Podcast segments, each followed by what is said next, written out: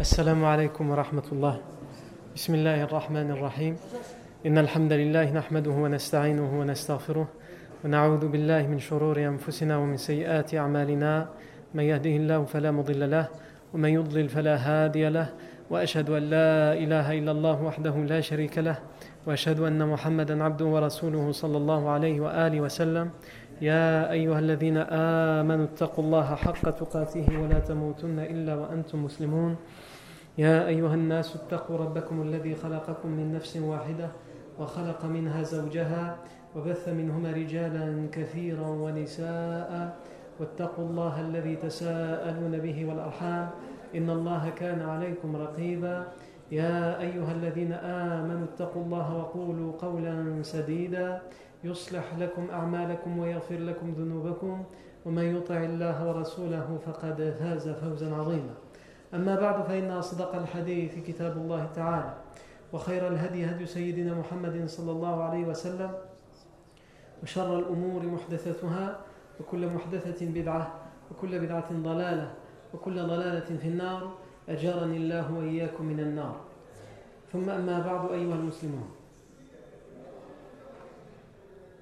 La fois dernière, nous sommes arrêtés au début du voyage nocturne, Al-Isra ou Al-Mi'raj. Nous avons vu Al-Isra ou Al-Mi'raj selon Al-Qur'an al-Karim, dans Surat Al-Isra, Surat le voyage nocturne, deux versets font référence au voyage du Prophète. On a vu aussi quelques versets dans Surat Al-Najm, Surat l'étoile, qui font aussi référence à l'Isra ou Al-Mi'raj. Cependant, comme on l'a expliqué, le Coran al-Karim ne fait pas euh, de description détaillée de l'Isra ou al-Mi'raj. Non. Et donc on a commencé à voir le hadith, mais on a expliqué les complications lorsqu'on veut étudier l'Isra ou al-Mi'raj à travers les hadiths, c'est qu'il y a des hadiths sahih, d'autres qui ne le sont pas, d'autres pour lesquels les savants ont divergé, certains les ont authentifiés, d'autres les ont affaiblis. Et nous, Inch'Allah, on va s'attacher à ce qui est le plus authentique évidemment, mais en essayant de rapporter le plus de détails possible sur l'Isra al-Mi'raj hadiths, et j'ai déjà expliqué la fois d'avant et la fois encore avant euh, du support que nous utilisions, de quel savant nous utilisions, pour que ceux qui veulent retourner aux références, ils puissent y retourner à leur aise Que nous citons tout d'abord une fois de plus cette première partie du hadith que nous avons que nous n'avons pas terminé de, de, de, voir la semaine dernière. Le prophète sallallahu alayhi wa sallam donc raconte et dit بينما أنا عند الكعبة في الحطيم بين النائم واليقظان إذ سمعت رجلا يقول إذ سمعت قائلا يقول أحد الثلاثة بين الرجلين فأتيت فانطلق بي عند بئر زمزم فاستخرج فشق جبريل صدري فشق جبريل صدري من النحر إلى مراق البطن. ثم استخرج قلبي فأتيت بطست من ذهب مملوءة إيمانا وحكمة. فغسل قلبي ثم حشي إيمانا وحكمة. ثم أعيد مكانه ثم أطبقه. فأتيت ثم أتيت بالبراق وهو دابة دون البغل وفوق الحمار أبيض طويل الظهر ممدودة يضع حافره عند منتهى طرفه ملجمة مسرجة. فاستصعب عليه فقال له جبريل بمحمد تفعل هذا؟ فما ركبك أحد أكرم على الله منه. فارفض عرقا فحملت عليه. فانطلق بي جبريل فمررت على موسى عليه السلام عند الكثيب الأحمر وهو قائم يصلي في قبره نعم j'ai rajouté في الحقيقة une phrase qu'on n'avait pas rajoutée la semaine dernière parce que j'espère qu'on pourra faire cette phrase Inch'Allah على كل حال donc le prophète عليه السلام raconte dans ce hadith qu'alors qu'il était en, en une nuit dans une nuit en état de somnolence début du sommeil il a entendu quelqu'un qui s'approchait qui dit qui a dit qu'il a désigné en disant c'est celui du milieu celui qui est entre les deux autres puisqu'il dormait à côté de entre Ja'far et Hamza et donc il a dit on m'a pris jusqu'au puits de Zamzam Et Jibril a ouvert ma poitrine. Le professeur Sam voit tout ça, comme on l'a dit. Il a ouvert ma poitrine. On a amené un récipient en or dans lequel il y avait la foi et la sagesse. Il a ouvert ma poitrine. Il a pris mon cœur. Il a lavé mon cœur avec l'eau de Zamzam. Ensuite, il a rempli mon cœur de foi et de sagesse, on a expliqué. Ensuite, il l'a remis à sa place. Et il a refermé ma poitrine.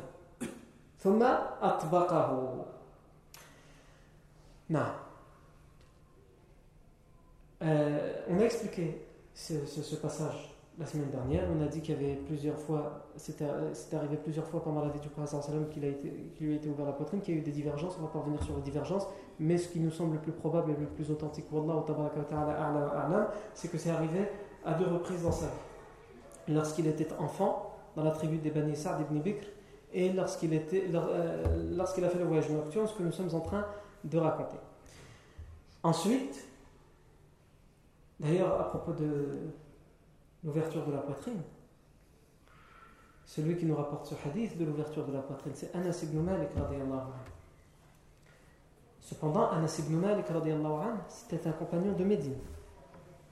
Il n'a pas vécu. Il n'a pas vécu. Mais le professeur Hassan l'a raconté. Puisque la plupart des compagnons, même les compagnons de la Mecque, ils ne l'ont pas vécu dans le sens, ils n'ont pas vu le professeur sallam. Ils ont entendu le professeur sallam le leur raconter. Et donc ils nous l'ont rapporté. Et c'est la même chose avec le, compagnon Anas ibn Malik, l'a entendu à Médine. Le professeur sallam l'a raconté aux compagnons de Médine, qui eux n'étaient pas encore musulmans à l'époque où c'était arrivé à, la Mecque. Et donc il l'a raconté aussi aux compagnons de Médine, parmi lesquels Anas ibn Malik. Et il a entendu l'histoire et il nous raconte cette histoire. Et il disait même, il rajoutait quand Anas ibn Malik, quand il raconte que le professeur Salman a raconté qu'on lui a ouvert la poitrine, qu'on a lavé son cœur, etc. Et lorsqu'il était enfant, qu'on a enlevé un point noir de son cœur et qu'on que, que l'ange lui a dit ça c'est ta part du diable et il l'a enlevé. Anas ibn Malik, qu'est-ce qu'il dit Il dit وكنت أرى أثرا أثر المخيط في صدره الشريف. Je voyais la trace de la cicatrice de l'ouverture. Allahu Akbar. Yani, il n'a pas besoin de la cicatrice, Anas ibn Malik, anhu, pour y croire. C'est le professeur Hassan qui le dit. Le professeur Hassan, c'est une mu'jiza en lui-même, c'est un miracle en lui-même. Mais Allah Azzawajal connaît l'être humain. Ah, et l'être humain, il a toujours besoin de quelque chose en plus, de quelque chose de rationnel. S'il voit la cicatrice, c'est tout. Surtout à l'époque. Aujourd'hui, si quelqu'un te dit l'ange Gabriel est venu me voir et il m'a ouvert la poitrine, regarde, j'ai une cicatrice, arrête de me la faire à l'envers, t'es parti à l'hôpital cardiologique, tu t'es fait euh, opérer et tu es en train de me raconter tes histoires.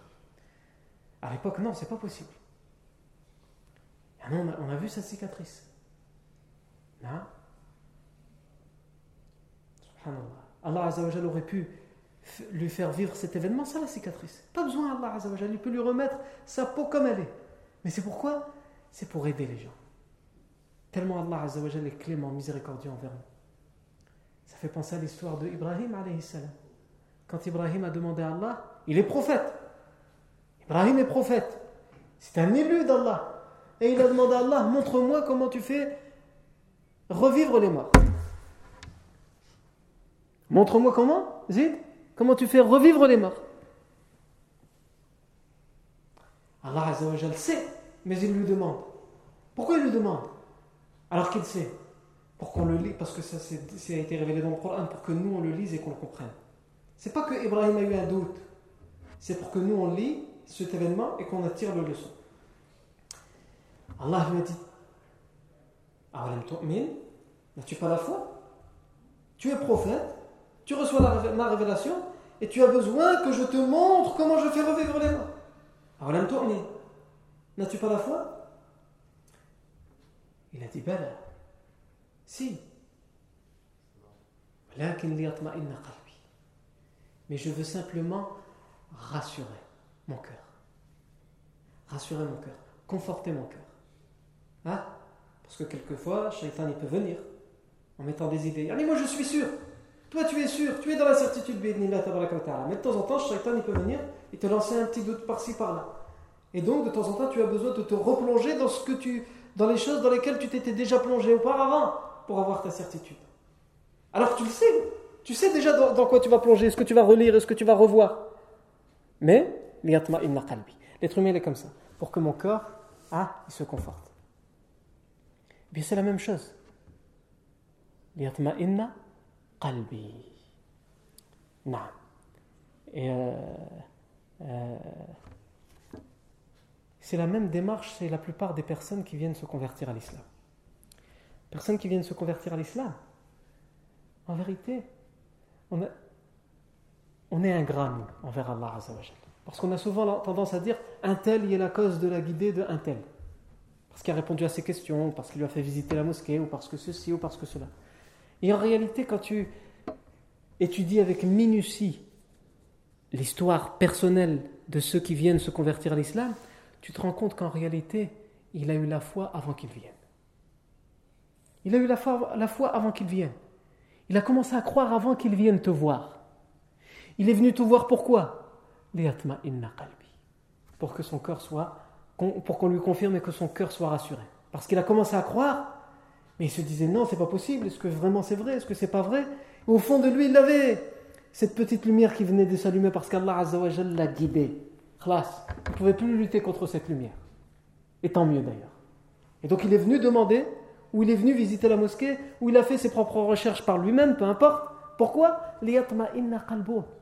Pour que son cœur soit conforté dans cette foi. Quand quelqu'un vient et vous dit Prouve-moi rationnellement que le Coran c'est la vérité, c'est la parole d'Allah, etc. tu peux le lui prouver. Il y a énormément de versets hein, dans le Coran qui sont en eux-mêmes des, preuves scientifiques, pour ne pas parler du reste. Donc tu peux lui prouver. Mais quand, il y a deux solutions soit après lui avoir prouvé rationnellement, puisque c'est lui qui l'a demandé, tu le prouves rationnellement, soit il refuse et s'obstine se soumettre à Allah, soit khlas, il dit c'est bon. En vérité, s'il refuse, c'est que il pensait juste pouvoir te prouver que tu avais tort, et quand il a vu qu'il n'a pas réussi à te prouver que tu avais tort, il a pris son jambe dans son cou et il est parti. Parce que la rationalité, on lui a donné.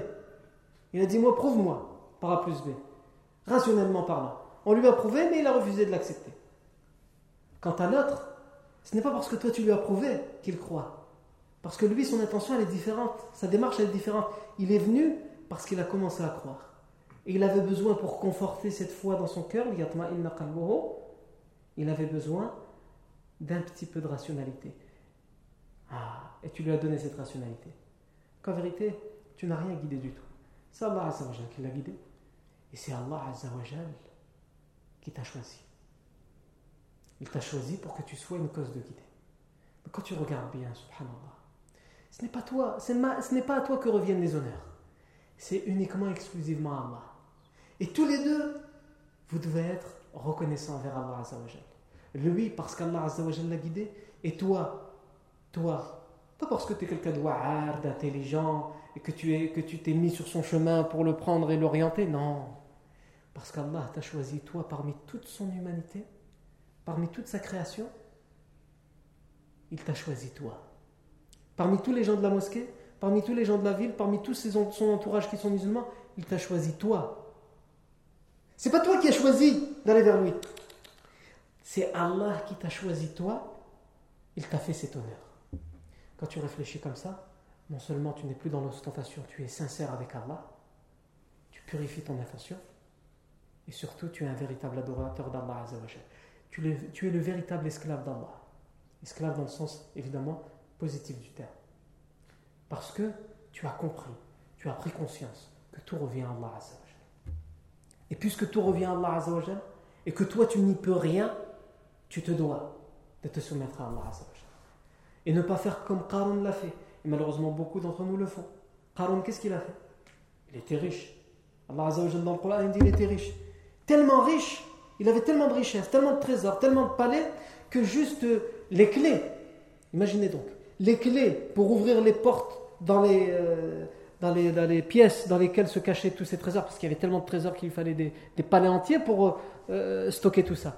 Que juste les clés qui ouvrent ces portes, le Coran dit quoi? Il fallait un groupe de personnes, d'hommes forts, pour prendre les clés. T'imagines?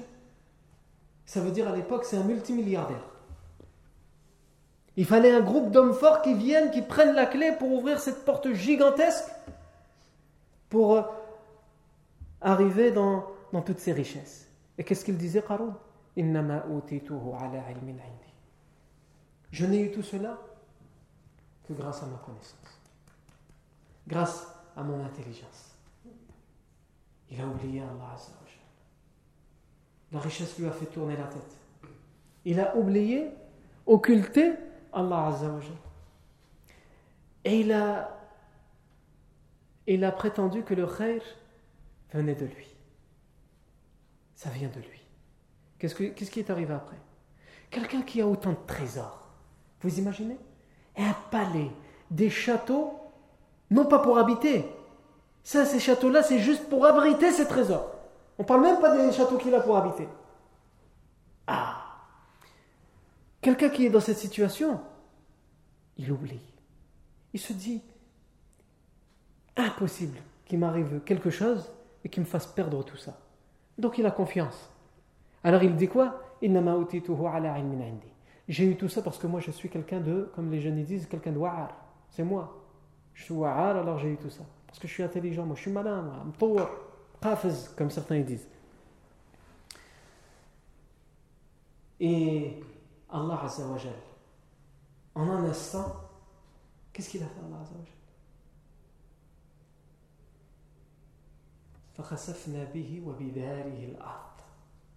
Nous l'avons englouti lui et son palais.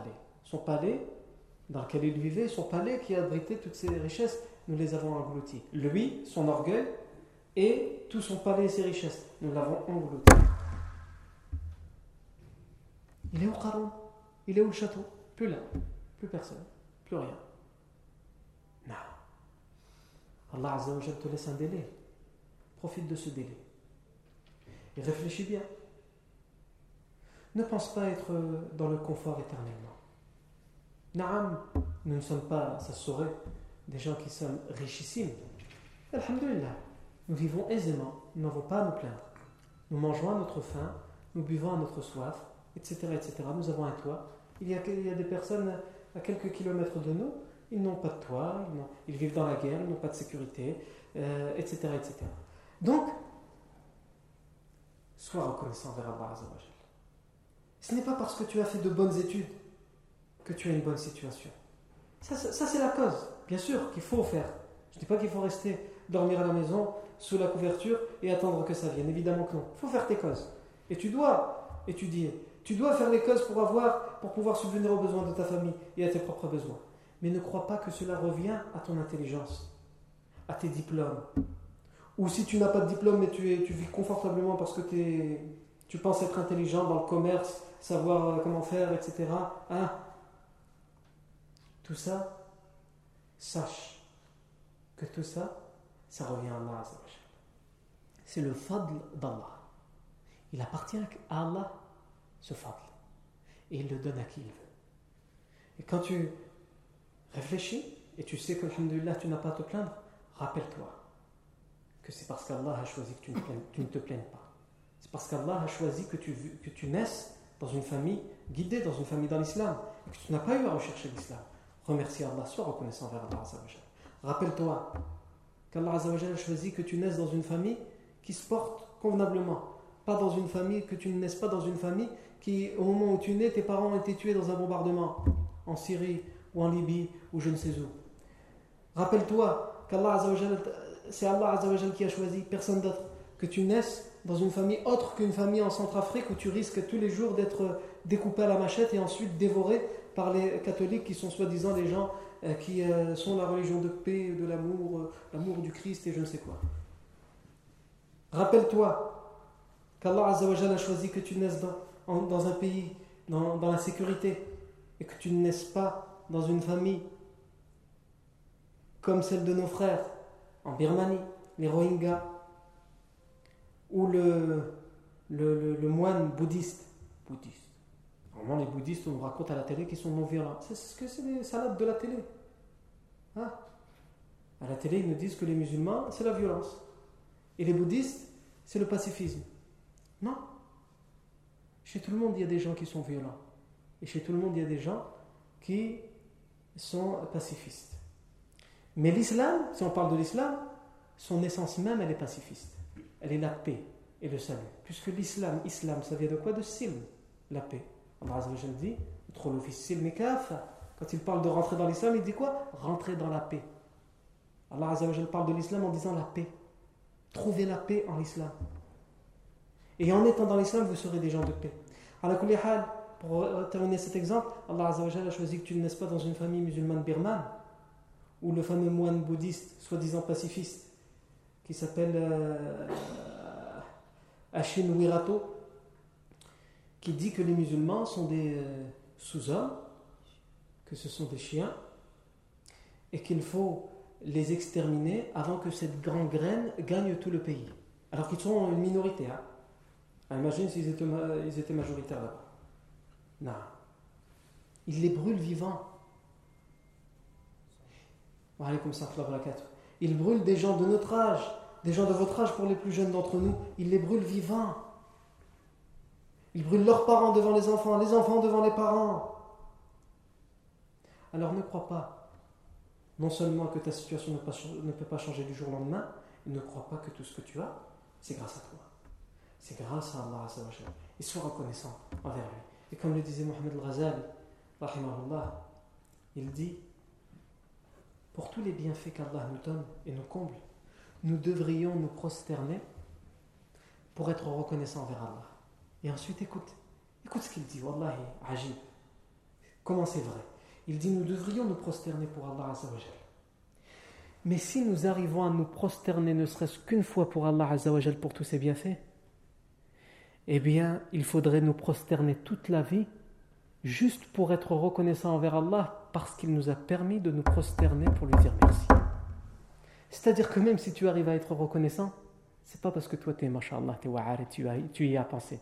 C'est parce qu'Allah t'a choisi. Donc du début à la fin, et même quand tu arrives à la fin, encore un peu après, tu ne peux que être reconnaissant envers Allah. Plus tu creuses, plus tu te rends compte que tu ne, tu ne peux, tu ne peux et ne doit être qu'un esclave soumis à Allah Azzawajal, reconnaissant, gratifiant envers ton Créateur. C'est pour ça qu'Allah Azzawajal dit Ô vous les gens, nas. Ô vous les gens, vous êtes le fuqara, les gens vont traduire par les pauvres. Vous êtes les pauvres envers Allah. Ici, le fuqara, dans son sens premier, arabe, étymologique, ça veut dire vous êtes ceux qui dépendaient d'Allah, ceux qui êtes indigents, qui avaient besoin d'Allah. Vous êtes les assistés d'Allah d'une certaine manière, même si on, enlève le sens péjoratif qu'a le mot assister, c'est ça. Vous êtes dépendants d'Allah. Parce que tout, vous, votre vie, ce qui vous entoure, votre intérieur, votre extérieur, tout, vous l'avez par Allah et grâce à Allah. Donc vous êtes ceux qui dépendaient totalement, totalement d'Allah Et c'est ça qu'on doit comprendre. Quand tu as compris ça, tu es Abdullah, le serviteur d'Allah.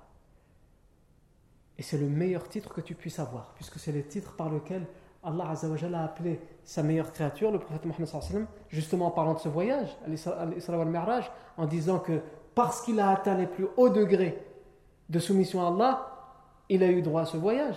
Et c'est pour cela qu'Allah dit Subhanallah asra biman bi'abdi Gloire à celui qui a fait voyager de nuit son esclave, son serviteur.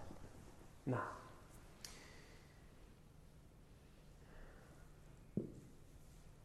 J'étais arrêté où dans le voyage? Non Anas ibn Malik, Anas ibn Malik, qui nous dit Je voyais. Et on expliquait pourquoi Allah lui a laissé une cicatrice. Je voyais la trace de la cicatrice du prophète Mohammed sallallahu alayhi wa sallam, Anas ibn Malik radiallahu anhu. Et on va, on aura le temps de parler encore lorsque le prophète va arriver à Médine d'Anas ibn Malik. Anas ibn Malik disait lui-même hein, qu'il était au service du prophète Mohammed sallallahu alayhi wa sallam pendant 10 ans, parce qu'il était très jeune. Il était un de ceux qui était tout le temps, qui entourait tout le temps le professeur sallam et qui était à son service. Et il dit pendant dix ans, j'ai été au service du professeur sallam. Et jamais, dix ans, ya ibadallah, jamais je ne l'ai entendu soupirer et dire quand j'ai fait quelque chose que je n'aurais pas dû faire. Parce qu'il était à son service et c'était un enfant. Et sans aucun doute que quelquefois il se trompait, sans aucun doute que quelquefois il retardait les choses, sans aucun doute que quelquefois il oubliait, sans aucun doute que quelquefois il faisait mal les choses. Et il dit jamais pendant ces dix années, je n'ai entendu le professeur me soupirer pour une chose que j'ai mal faite. Ou me dire pour une chose que je n'aurais pas dû faire, pourquoi tu as fait ça? Ne serait-ce que lui dire pourquoi tu as fait ça, tu n'aurais pas dû? Le professeur me faisait comme si de rien n'était. Allah. Le comportement du prophète à un tel point qu'Anas ibn Malik. Anas ibn Malik, lorsque le prophète va mourir, il va dire Pour moi, c'est le compagnon qui résume le mieux. Yani, on le verra, Inch'Allah, quand on parlera du décès du prophète Mohammed. Il résume le mieux le sentiment de tous les compagnons au moment où le prophète va décéder. Il va dire Puisque Anas ibn Malik a connu Médine, lorsque le prophète est arrivé à Médine, il va connaître Médine le jour de la mort du professeur Hassan. Il va dire lorsque le professeur Hassan est arrivé à Médine, tout à Médine, tout, s'est rempli de lumière et s'est illuminé. Et le jour de sa mort, tout s'est assombri. Et tout, est devenu obscur. Agile. Ça vous montre ce que, ce que faisait la présence du prophète Mohammed dans la ville de Médine ou à la Mecque lorsqu'il était à la Mecque ou pour, pour, pour la terre tout entière lorsqu'il était vivant. Non. À un tel point que Anas ibn Malik a vécu euh, un certain temps après la mort du professeur Et le prédécesseur pieux, Thabit al-Bunani, a eu la chance de rencontrer Anas ibn Malik et quand il l'a rencontré, il lui a dit il l'a pris, par la tête et il s'est effondré en larmes. Ça a habité le Bunani. C'est pas il a vu le professeur sallam, il a vu juste un compagnon du professeur sallam, Anas qui était au, contact du professeur sallam pendant 10 ans, à son service. Il lui a pris sa tête et lui a dit Donne-moi tes yeux. Donne-moi tes yeux avec lesquels tu as vu le professeur sallam. Non. La ilaha illallah, donc le prophète sallam a fait le voyage nocturne et comme on a dit, on expliquait l'événement où le, le Jibril a ouvert la poitrine du prophète Mohammed sallam, elle avait son cœur, etc. On a expliqué cet événement. Ensuite, le prophète sallam dit Ensuite, on m'a amené le buraq ثم أتيت بالبراق وهو دابة فوق البغل ودون دون البغل وفوق الحمار Et c'est, on m'a amené le buraq, qui est une monture en dessous, plus petite que le mulet, et au-dessus, plus grande que l'âne. دون البغل وفوق الحمار. نعم. دون البغل وفوق الحمار. euh, Abiyad, qui était blanc, cette monture était blanche. Tawil ou d'un dos qui est long. Mamdoudatin, étendu. Il était très, très grand. Pas grand en hauteur, mais euh, grand euh, dans ce sens-là, dans le sens du dos. Un dos très long. Tawil, mamdoudatin, afwan. يضع حافره عند منتهى طرفه quand il fait un pas, son sabot, il le met à l'horizon. Là où on voit, la dernière chose qu'on voit à l'horizon, c'est là qu'il pose son sabot pour faire un pas. Imagine-toi, Yarni, la vitesse. Hein? Ça, c'est juste s'il marche. Alors, s'il court ou s'il bondit, classe.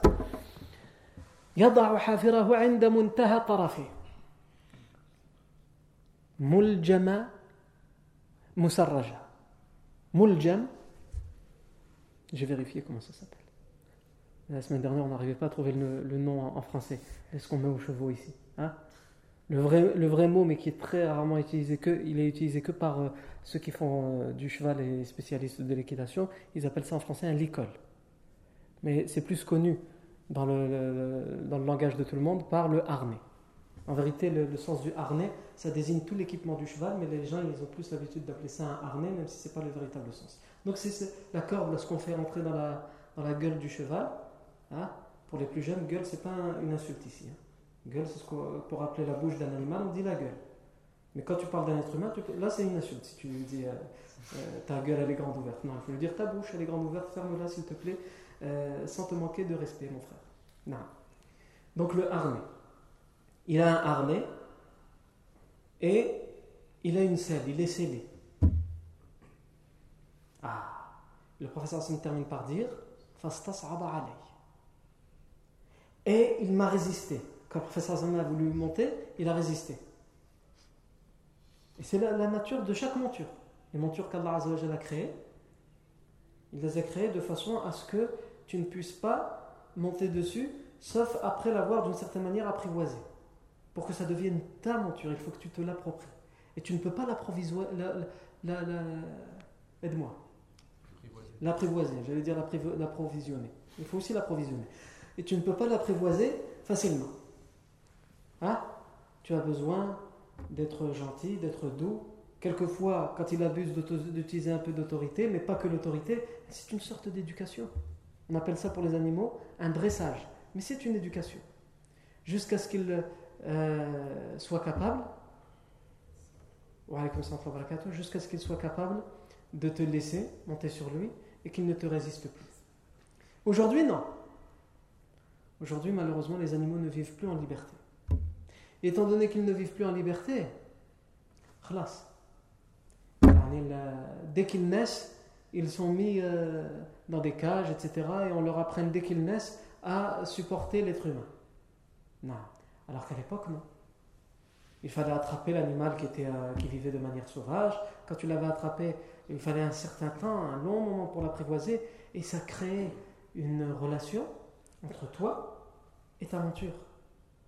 Et c'était réciproque. Léana, tu l'as mérité. Tu as eu un travail de longue haleine avant de l'apprivoiser. Et la monture, la même chose. Donc il y a un certain lien même affectif qui se crée entre les deux. Aujourd'hui, ça n'a plus rien à voir. Non. Et donc, Al-Buraq a résisté. Parce que lui, c'est une monture, d'une certaine manière, si je peux m'exprimer ainsi, de l'au-delà, même si cette monture a été utilisée dans la vie terrestre par le professeur Sallam. Elle a l'habitude d'être utilisée par peut-être les anges, etc. Et là, elle voit un être humain qui vient de manière facile, euh, sans difficulté, qui va venir monter sur euh, cette monture. Non. Elle m'a résisté. Mais Jibril, qu'est-ce qu'il lui a dit? Est-ce que tu oses faire cela? Est-ce que tu oses résister au prophète Mohammed sallallahu alayhi wa sallam? Tu oses résister? Tu oses protester contre le prophète Mohammed sallallahu alayhi wa sallam? Personne. Sous-entendu parmi les anges, puisque c'est une monture qui était probablement utilisée par les anges. Personne de plus honorable que lui auprès d'Allah ne t'a monté avant, ne t'a utilisé comme monture avant. Le professeur Hassan nous dit dans le hadith il s'est mis à transpirer, tellement il avait honte de lui. Quand il a su qu'il a osé résister au prophète Mohammed quand il a su que c'était le prophète Mohammed il a transpiré, il s'est mis à suer de partout. Et là, on m'a mis sur le buraq. Ici, Jibril, il fait un reproche à al-Buraq, mais en vérité, c'est pas un, un reproche. C'est pas un reproche, c'est juste un rappel. Qu'est-ce qu'il lui rappelle? C'est pas un reproche, c'est pas une protestation. En fait, il est en train de lui dire, d'une certaine manière, en langage familier, si on voudrait utiliser le langage que nous avons l'habitude d'utiliser, mais espèce de fou. Tu sais, l'honneur qui t'est fait pour être choisi, pour être la monture du prophète Mohammed pendant ce voyage, alors qu'Allah n'a nullement besoin de toi. Hein. C'est ce qu'on disait tout à l'heure. Allah n'a pas besoin de toi. Il dit kun fayakun. Il peut lui trouver une autre monture, et s'il veut, sans aucune monture, il le ramène là où il veut, quand il veut et à la vitesse qu'il veut. Il n'y a pas besoin de toi. Mais c'est pour t'honorer. Et tu oses résister au prophète Mohammed Et c'est tout ce sens qui vient dans cette parole de Jibril, lorsque le seul effet que ça peut faire à cette monture, c'est qu'elle elle se noie dans sa sueur tellement elle a honte d'elle-même. Elle sue. Le prophète nous a décrit Al-Buraq. Et vous pourrez lire ou pourrez voir des dessins de l'Buraq. Les chiites, ils dessinent le Buraq. Et on dessine le Buraq comment? Avec une tête humaine et un corps animal. ça, c'est faux. Quel texte nous dit qu'il avait une tête animale, une tête euh, humaine et un corps animal C'est probablement des gens qui ont été influencés par euh, la, religion, les religions et les philosophies grecques. C'est dans, les récits grecs qu'on retrouve euh, des, mi-hommes, mi-dieux ou mi-homme, mi-animal. Non. Donc si vous voyez ces dessins ou si vous entendez que Al-Buraq avait une tête d'homme et le reste du corps c'était le corps d'un animal, c'est faux. Les détails que nous avons qui ont été authentifiés dans les hadiths, c'est ceux que je vous ai cités. Dabba, une monture. Dun al en dessous du mulet. Et plus grand, plus grand que l'âne. Tawil al-dhar, abiyad, tawil al blanc, il est de couleur blanche. Tawil al d'un long dos, memdouda, il est étendu tellement il est long. Il pose son sabot quand il fait un pas à l'horizon. Muljama musarraja.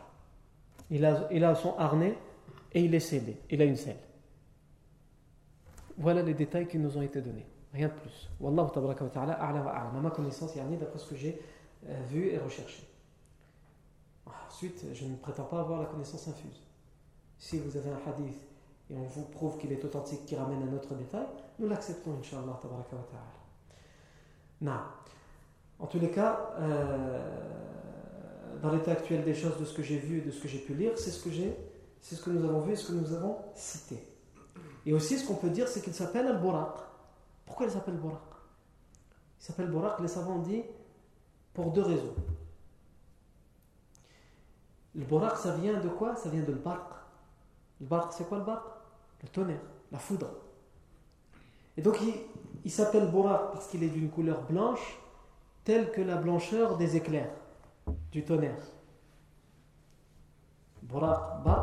Il est blanc. Le professeur a qu'il était abiyad, blanc, et le tonnerre est blanc. Et aussi, parce qu'il il va, très vite. Il est très rapide, hyper rapide. Et le tonnerre est très rapide aussi. S'il a décidé de, s'abattre sur toi, tu ne le vois pas arriver. Il est très rapide, c'est la vitesse de la lumière Eh bien, il, est, il est aussi rapide, encore plus rapide que le, tonnerre. Et c'est dans ce sens qu'il a été appelé, que cette monture est appelée le Buraq, pour sa vitesse et sa couleur, qui ressemblent et qui sont équivalents à le Barq, le tonnerre, la foudre. Voilà ce qu'on peut dire à propos de Al-Buraq. Al-Buraq. Ensuite, le prophète Mohammed sallallahu alayhi wa, sallam a dit فَحُمِّلْتُ عَلَيْهِ donc après qu'il a sué, qu'il a compris qu'il ne fallait pas résister, c'était un honneur qui lui était fait, le prophète a dit, et on m'a transporté, on m'a posé sur le Buraq. bi Jibril. Et Jibril m'a emmené, il m'a guidé, il m'a orienté avec le Buraq. ala Musa. Et je suis passé par Moussa, le prophète Moïse, le prophète Moussa alayhi salam. عند الكثيب الأحمر au niveau de Al-Kathib Al-Ahmar, on va expliquer. Et je l'ai vu, il était debout en train de prier dans sa tombe. On s'arrête là. Même si le hadith, on a dit, il est plus long, on va expliquer la suite par, plus tard, Inch'Allah. Donc le prophète sallam nous dit ici qu'il est mis sur le buraq. Le buraq va en direction de le masjid al-Aqsa, Jérusalem, la mosquée sainte à Jérusalem, et que il va passer par Moussa, alayhi salam. Ou là où a été enterré Moussa. L'endroit exact où est enterré Moussa, nous, ne le connaissons pas avec certitude. Mais en tout cas, on sait que c'était sur le chemin entre Mecca et le Masjid al-Aqsa par rapport à ce hadith. Et il donne même une description, le prophète sallam, il dit « al-kathib al-ahmar » au niveau de l'Kathib, l'Ahmar, le Kathib c'est une dune de sable, l'Ahmar rouge. Une dune rouge, qui est rougeâtre. Une dune de sable, mais qui est rougeâtre avec la, chaleur et le soleil et la, la sécheresse. Non. Donc il dit ça à ce niveau-là.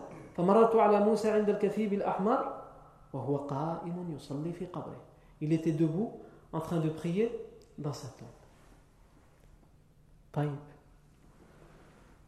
Ici, deux, deux, deux, problèmes se posent. Ce ne sont pas des problèmes. Mais nous vivons tellement dans un conditionnement où pour nous tout doit être expliqué qu'il faut que nous trouvions une explication. Alors c'est pour ça que je dis deux problèmes se posent, mais en vérité il n'y a aucun problème. Le problème c'est nous. C'est parce que nous sommes des problèmes et nous avons un problème dans notre façon de raisonner que nous voyons des choses et nous disons ça c'est un problème. Et nous ne nous rendons pas compte que c'est nous le problème. Non. Comme quand on entend quelqu'un qui, certains qui disent euh, oui, mais quand même, les hadiths qui ont été identifiés par le Bukhari, tout le monde dit que les hadiths de Bukhari c'est authentique, etc. Mais quand même, dans les hadiths de Bukhari, quelquefois il y a des choses, euh, c'est difficile à croire. Comme par exemple, certains sortent le hadith, qui est un hadith authentique, où Moussa alayhi salam a crevé l'œil de l'ange de la mort. En vérité, il n'y a aucun problème dans ce hadith. Le hadith, il est dans ta façon de penser. Dans ta façon de penser. Dans ta façon de penser, il y a un problème. Tu considères que ce n'est pas possible. Tu considères que tout doit être, doit être expliqué. Tout doit être expliqué. Non.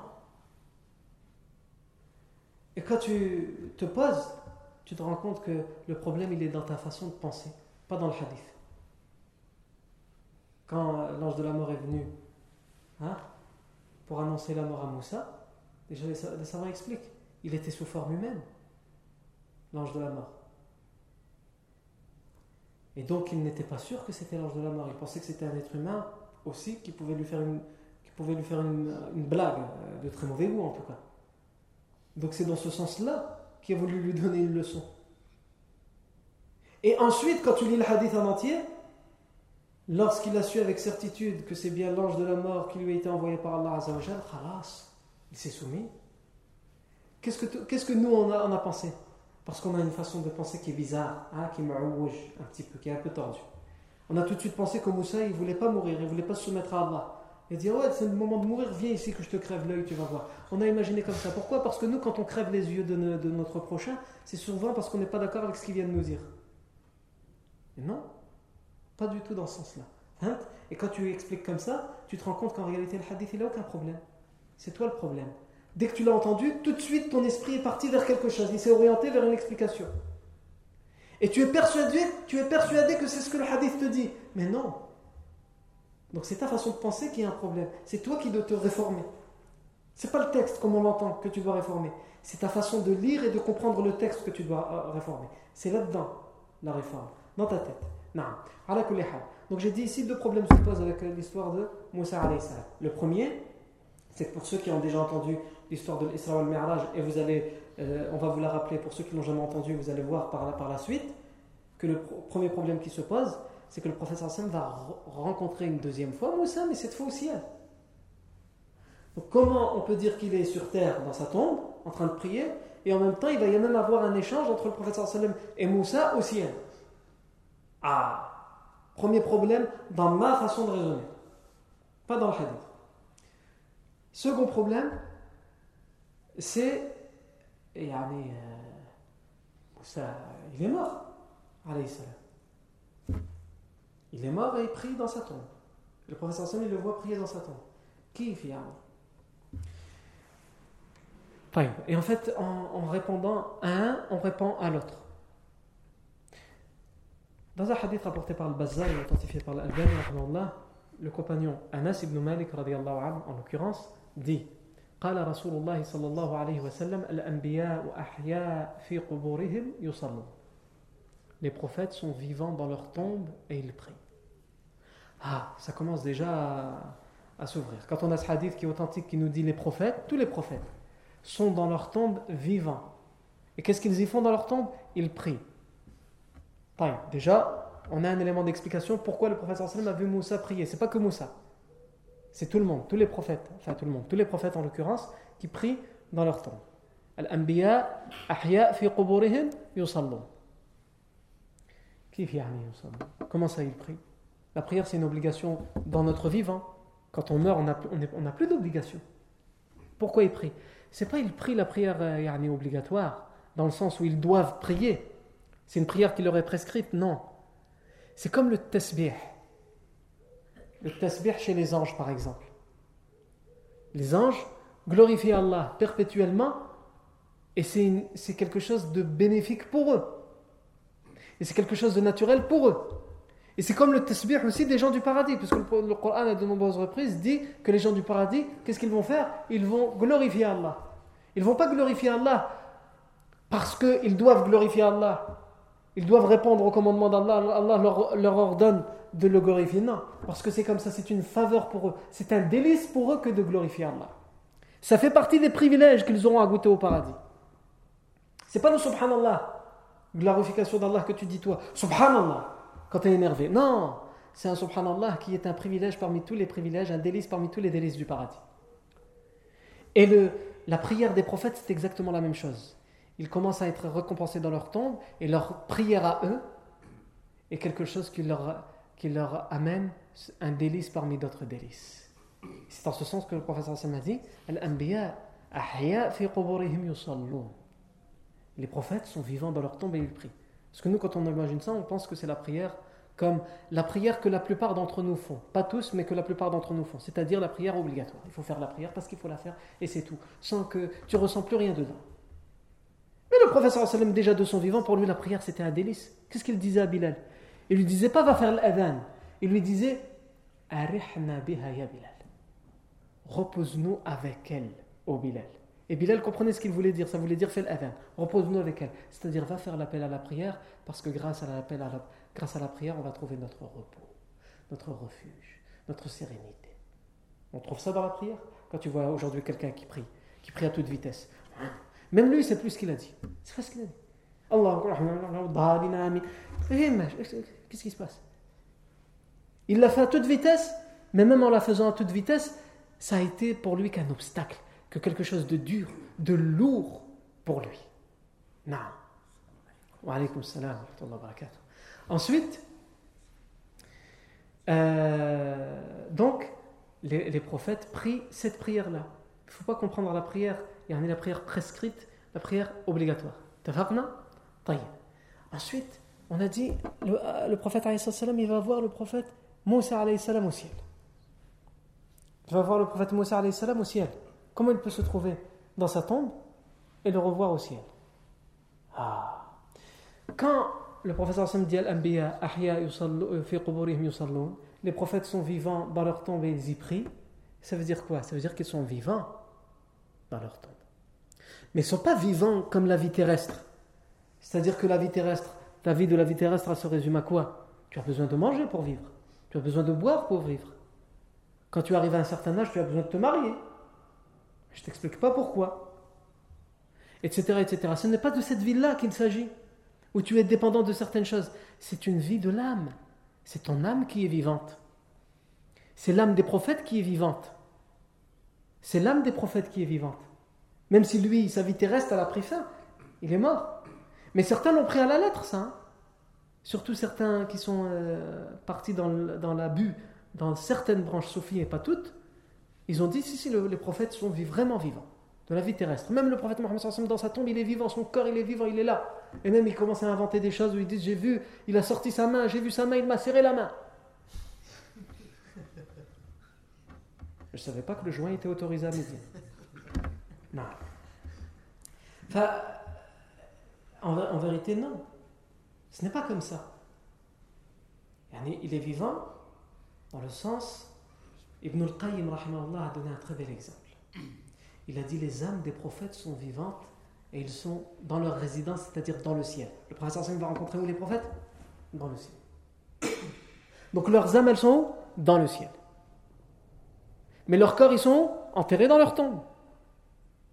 Et il dit, mais il y a un lien évidemment entre l'âme qui est vivante et le corps qui est mort. Parce que les deux sont liés, même s'ils sont euh, séparés par des milliards de kilomètres, les deux sont liés. Ils sont liés.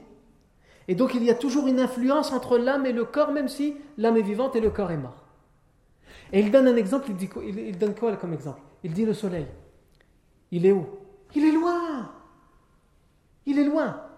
Si tu prenais une navette spatiale pour aller sur le soleil, ce serait impossible parce que plus tu, si tu t'approches du soleil, tu, tu, tu, brûleras, toi et ton navette spatiale. Et en plus, il te faudra du kérosène, il n'y a pas de station euh, totale euh, sur le chemin d'ici au soleil, donc c'est pas possible. Mais admettons que ce soit possible.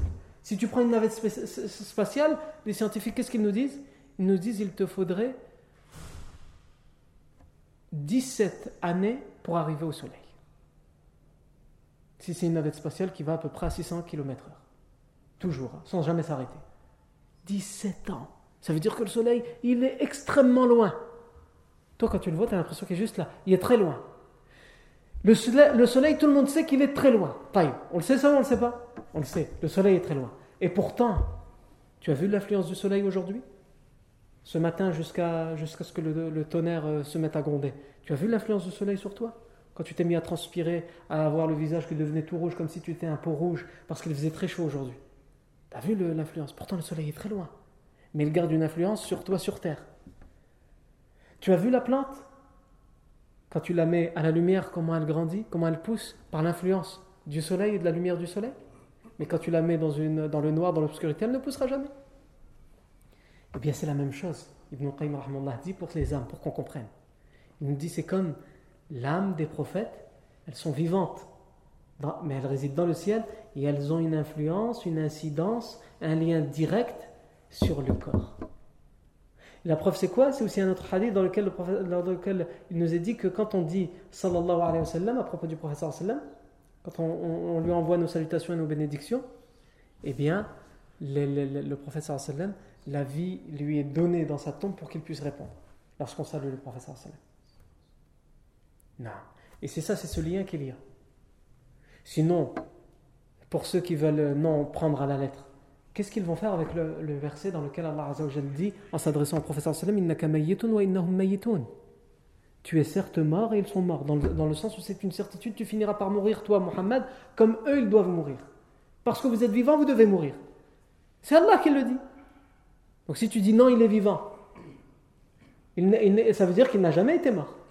Nous, nous disons il est vivant, mais d'une vie qui n'est pas terrestre. Sa vie de la vie terrestre, il en est mort. Maintenant, il est dans une vie qu'on appelle la vie de barzakh.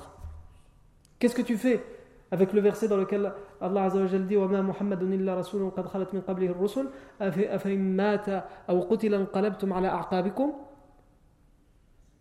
Le messager d'Allah n'est que euh, euh, qu'un, qu'un, Muhammad. Le Muhammad n'est qu'un messager parmi les messagers qui ont vécu avant vous et donc qui sont morts avant vous.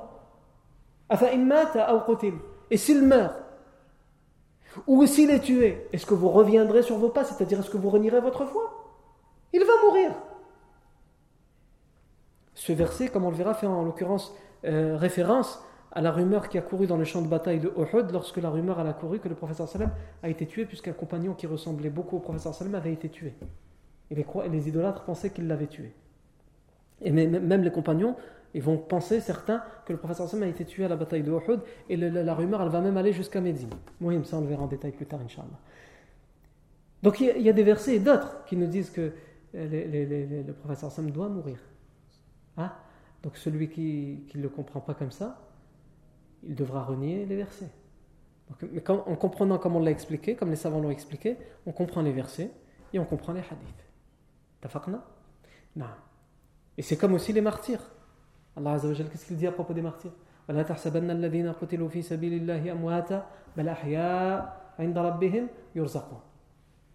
ne considère pas ceux qui sont morts dans le sentier d'Allah comme des morts. Ne les considère pas morts. Ils sont bien vivants auprès d'Allah. Ils ont droit à leur subsistance auprès d'Allah. Pourtant, quand tu le regardes, il a été tué. Il est mort. Mais Allah, il te dit, ne les considère pas comme morts. Ce verset a été révélé justement aussi à la bataille de Uhud. Lorsque les compagnons se demandaient ce qui était advenu de leurs proches qui étaient morts dans le champ de bataille, Allah a révélé ce verset. Ne les considérez pas comme morts. Ils sont vivants. Mais c'est comme moi, je te dis, si quelqu'un d'important meurt, quelqu'un que nous avons respecté, il meurt et je te dis non, il n'est pas mort. Soit je te dis non, il n'est pas mort parce que je suis fou.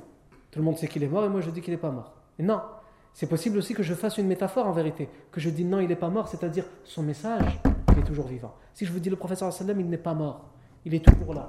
C'est ça que je suis en train de vous dire. Son message est là. Nous vivons son message. Nous croyons en son message. Donc d'une certaine manière, il est toujours là. C'est dans ce sens-là. Ça, là Eh bien ici, c'est la même chose. Ils sont vivants auprès d'Allah. Leur âme est vivante. Et d'ailleurs, des hadiths viennent expliquer ce verset. Où le professeur sallam dit qu'ils sont dans des lampes, dans, des corps, selon d'autres versions, dans des corps d'oiseaux verts, qui sont accrochés au trône d'Allah Azzawajal. Et leur âme est dans ces, dans ces, dans ces endroits-là, accrochés au trône d'Allah Azzawajal, ils en sortent pour aller au paradis, pour prendre leur subsistance, ces âmes-là, et pour se délecter des délices et des privilèges et des faveurs du paradis, et ils reviennent à cette résidence. Non. Donc c'est comme ça qu'on doit le comprendre. Mais ça, il faut avoir tous les textes en main. On ne peut pas prendre un texte et le comprendre à la lettre et, obliger, oublier qu'il y a d'autres textes qui viennent l'expliquer. Tafakna, donc quand le professeur me dit Je suis passé par Moussa près de sa tombe et il était debout en train de prier, Allah Azzawajal lui a permis de voir ce que n'importe qui ne pourrait pas forcément voir, c'est-à-dire ce qu'il fait dans sa vie barzakhiya. Dans sa vie du barzakh, dans sa vie après la mort, il prie. Allah lui a permis de voir ça. Ensuite, qu'est-ce qui se passe? Ensuite, le prophète euh, est amené à Al-Masjid al-Aqsa. Et là aussi, Al-Masjid al-Aqsa, avant d'arriver au ciel, il va lui arriver beaucoup de choses. Il va voir beaucoup de merveilles et beaucoup de signes. Quels sont-ils? C'est ce que nous verrons, bi'idnillah, ta'ala, la fois prochaine. Barakallahu fikum pour votre attention. Subhanakallahumma bihamdik. Ashadu an la ilaha illa ant. Nastaghfiruka wa natubu ilayk.